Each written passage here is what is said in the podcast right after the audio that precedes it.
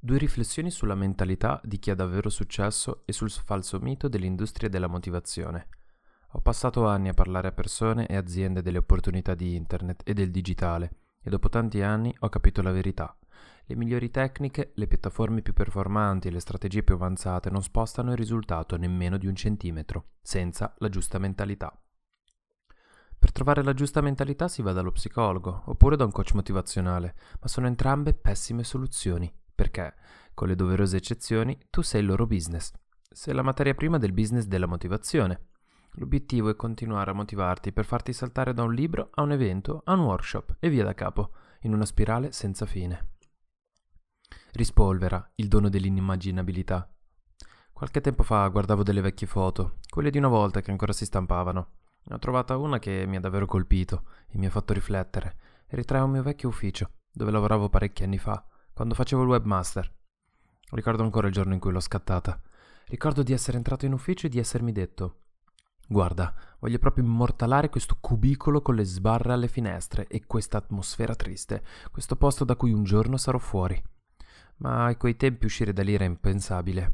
Se all'epoca qualcuno fosse venuto da me e mi avesse detto Monti, guarda, la tua carriera avrà questo sviluppo e questi successi, per me sarebbe stato inimmaginabile perché era un momento cupo, in cui niente girava per il verso giusto, né dal punto di vista professionale né da quello personale.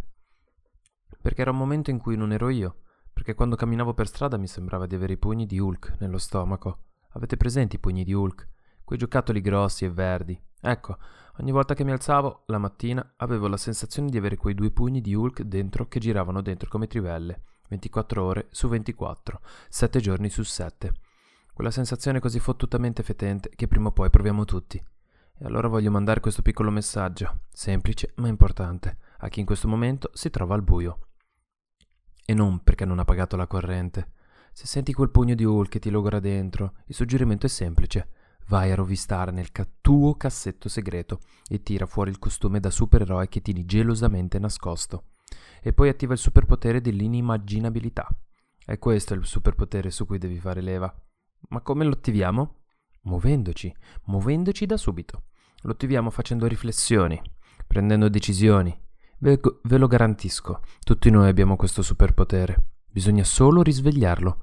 Va rimesso in circolo e a quel punto, solo a quel punto, succede l'inimmaginabile.